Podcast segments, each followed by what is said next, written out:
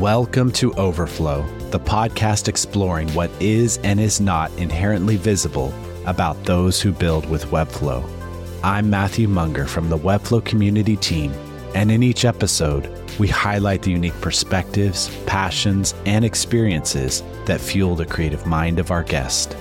From London in the United Kingdom, we're joined by digital experience designer Joseph Berry.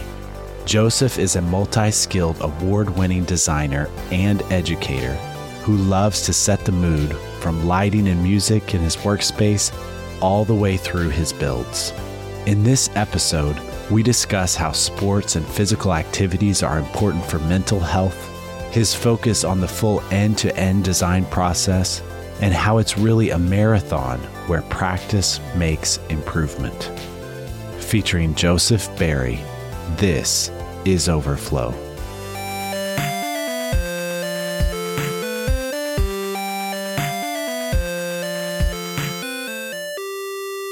Hey, Joseph, thank you for joining me today.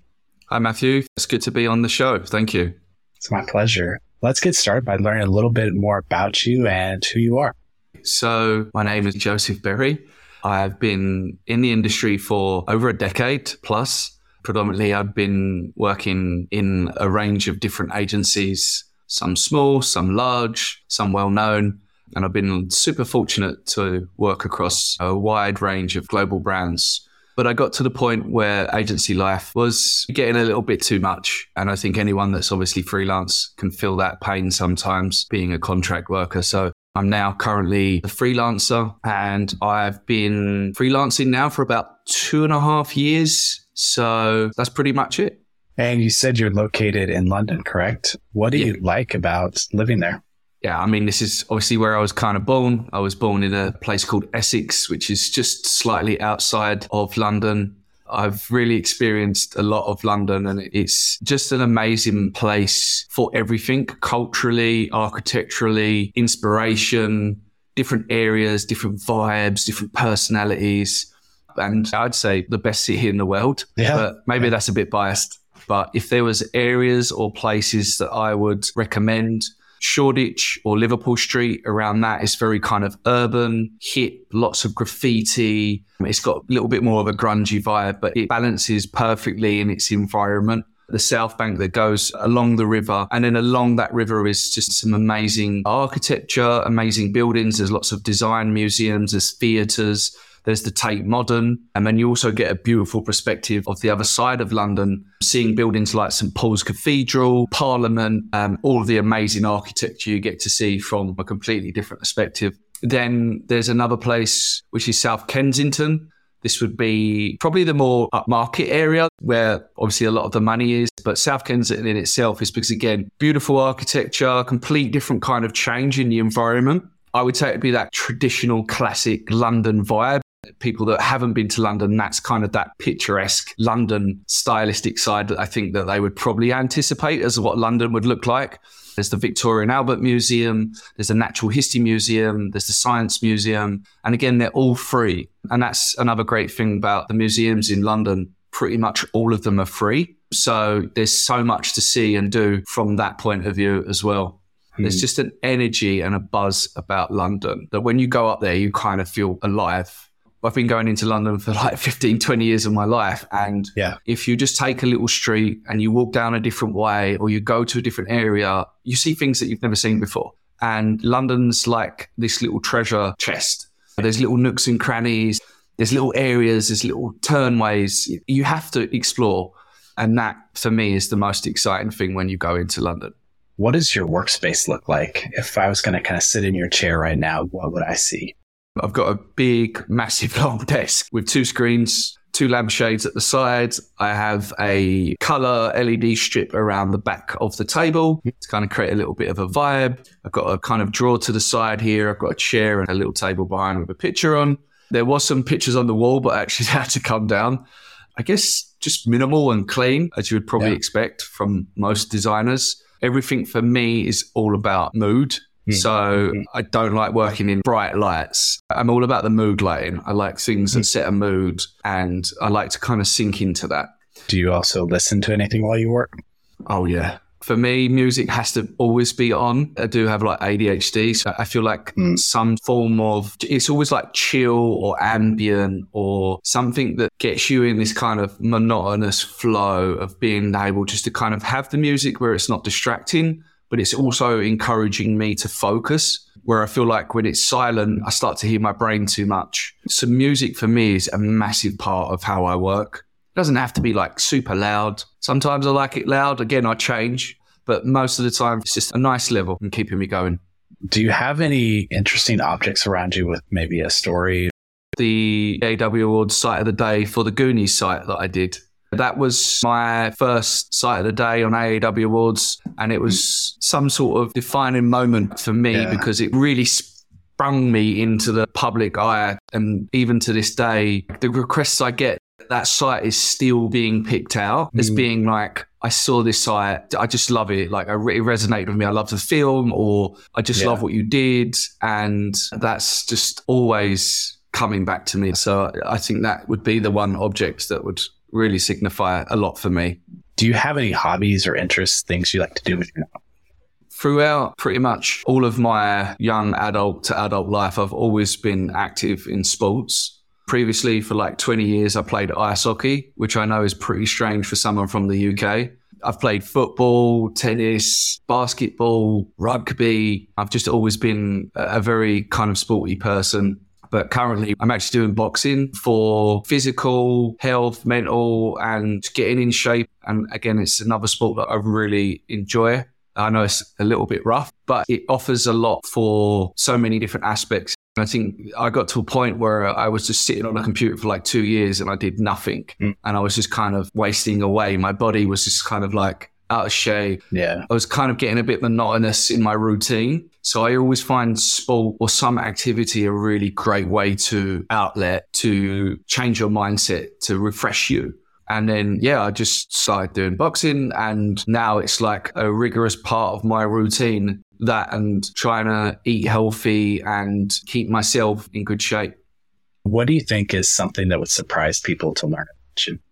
I mean, it would probably go back to the ice hockey because I think that's not very typical for someone from England to play. And for the period of time that I played ice hockey for. So I actually watched the Mighty Ducks when I was nine. And I was like, Dad, I don't want to play football. I want to play ice hockey. And he was like, oh, okay, cool. And then I played ice hockey for 20 years of my life. So that would probably be the most surprising thing about me. But in terms of what everyone else knows, everything was pre planned out. I knew exactly what I wanted to do when I was at school. I knew where I was going to go. Fortunate in that sense, because some people find it difficult to kind of define what they want to do and be. Obviously, the key end goal was I didn't know that I'd be in this space, but that's part of the journey, I guess. What is your role and how do you describe what you do kind of day to day?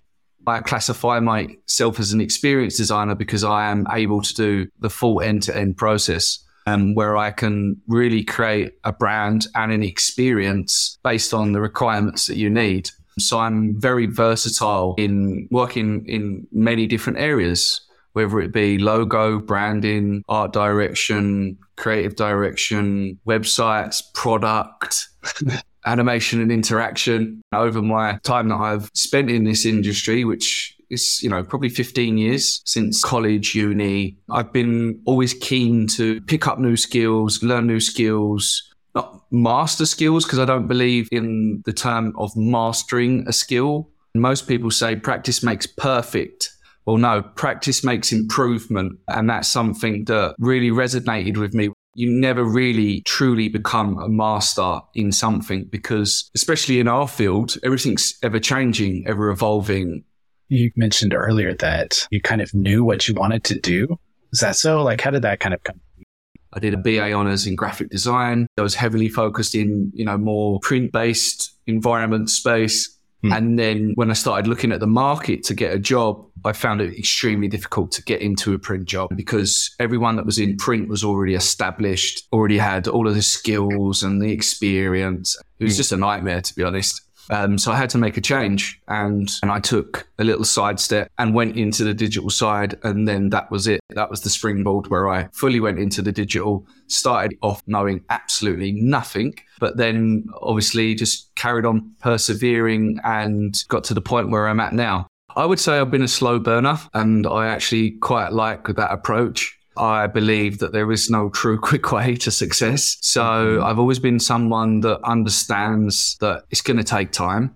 For me, it's just always about creating good work and always pushing out great work and inspiring and educating other peers in my group. And that's something that I will continue to do the bigger picture is creating my own little agency or studio or building a team around me, which I am kind of in a smaller process of doing that, but I still kind of consider myself as a solo. I'm always open to greater things, but I'm also in a space where I'm very happy with where I am and what I'm doing. And again, I will let time decide and define where that takes me because mm-hmm. I can mm-hmm. still be very mm-hmm. comfortable doing what I'm doing right now, five, ten years down the line. What excites you and motivates you about what you're doing? As I said, I'm always trying to look at projects that are going to offer me something that I've not potentially done or something that's different, something that I find interesting. And I'm a massive believer of doing things that you're not well versed in because that's the only way that you're really going to get better. And it might not be your best work. And remember, it doesn't always have to be your best work because as long as the client's happy, that's all that really matters in the grand scheme of mm. things. That's why I believe in trying different things and exploring new worlds because that really motivates me. The other thing is following the people that you admire or you're inspired to, or the work that you love, or the work that engages you. And it doesn't necessarily have to be digital work. It could be any form of art, yeah. graphics, print, photography, architecture. Anything that gives me that energy or appeals to my stylistic taste can add as a motivation. That then gives me the motivation to springboard into why I would maybe take an influence from something like that. What do you think is a resource that more people in the community should know it would be a book. I've preached about this book many a times. The book is HTML and CSS by Jon Duckett. But this book was like a revelation to me where I actually realized, oh, like that's how it works. And it just really made me fully understand HTML and CSS. But then what it also enabled me to do is that when I picked up Webflow, I was like, oh, I get this. And so I would say anyone that's in that beginning journey, I would highly recommend to just pick that book up, learn HTML and CSS. And then when you jump into Webflow, you're going to automatically feel more in tune and more comfortable with the parameters that you're using. And I think that's probably the biggest roadblock for most people when they jump into Webflow. So, yeah, that would be the thing and the resource that I would recommend. It's an amazing book. Who in the Webflow community inspires you? There's so many people out there that I think inspire me. So it'd be difficult to name them all. First name that obviously comes to mind, Timothy Ricks. Always at the top of my list just because of how he's really took an avenue on teaching more advanced techniques, mm-hmm. code and libraries in Webflow. I don't think there's anyone better than that. Obviously, JP, who was one of the original guys that worked at Webflow. Again, mm-hmm. another solid guy. Alex Tourgis, he has the Tambíen studio. They've been doing some really great work that have been inspiring me. Jonathan Morin, he's another kind of close friend of mine. We chat regularly, but again, the work that he does is always super inspiring. Refokus, the agency, Leo, I think is the CEO or founder. We've spoken and love what they're doing. I love the kind of mm-hmm. impact they're creating and then I think there's another side. So obviously there's like creative side. And as I said, like there's loads of people. Yeah. Apologies for yeah, anyone I haven't mentioned, but then there's the community side. There's people that work in the community that do really great work. Obviously, the guys from the Flow Party, people like Melissa Mendez. We have Claudia, who also does really good work. Josh, and even guys like Dan Relu and them guys as well. I know they're also doing really great stuff from an inspiration point of view, as well as a community point of view, which I find super inspiring. Jack Redley is also doing some really good things. Keith is another name. Oh, Isabel Edwards. She's mm-hmm. been really good. I know she put together a great event in Manchester. You know, all of these people, and as I said, there's more for me to say. And I yeah. do notice these people there's just a plethora of great people mm. all trying to inspire, engage, and support and help. What is some advice that you would like to share with others in the community? Things are going to take time. It's a marathon, not a sprint. Take things bit by bit. Try not to do everything at once. I think we get wrapped up in the shiny tools. And what that does is it actually stops you focusing on what's the priorities. And the priorities will always be your craft, your skills, your output. Yeah. And what's really going to make you better is looking at them fundamentals. You know, typography, layout, color, composition, yeah. imagery. You know, they're the things that I would say to people focus on that. Don't worry about new features my biggest thing. As I said, practice doesn't make perfect, practice makes improvement. So always remember that. And then my other favorite advice or sayings about the jack of all trades, master of none, but sometimes greater than a master of one, which is the final mm-hmm. saying to that saying. And I think being a well versed designer is not being singular in your approach. It's mm-hmm. about being multi skilled. If you want to work in the industry, you're definitely going to have to be multifaceted you can't just be, I just want to do design. Mm-hmm. Yeah, you're going to have to be a little bit more than that to really evolve. I mean, you look at any mm-hmm. creative director or any art director or anyone in a higher suite level, they've got a very good knowledge across many different touch points. So, yeah, try not to be a master of one. Just add to that as another piece of advice that I would give is if you just go straight into freelancing, you're going to find just so many headaches because you've never experienced all of the things that you've got to do. And my goal was to work in an agency, learn my stars and stripes, get to a level where I actually knew how the engine worked. And then I'm like, right, now I can go and freelance. I've presented to clients. I've dealt with clients. I've managed feedback. I've written proposals. I've seen how they create estimates. You're now well versed in that. You understand that. So for people that go, oh, I want to freelance.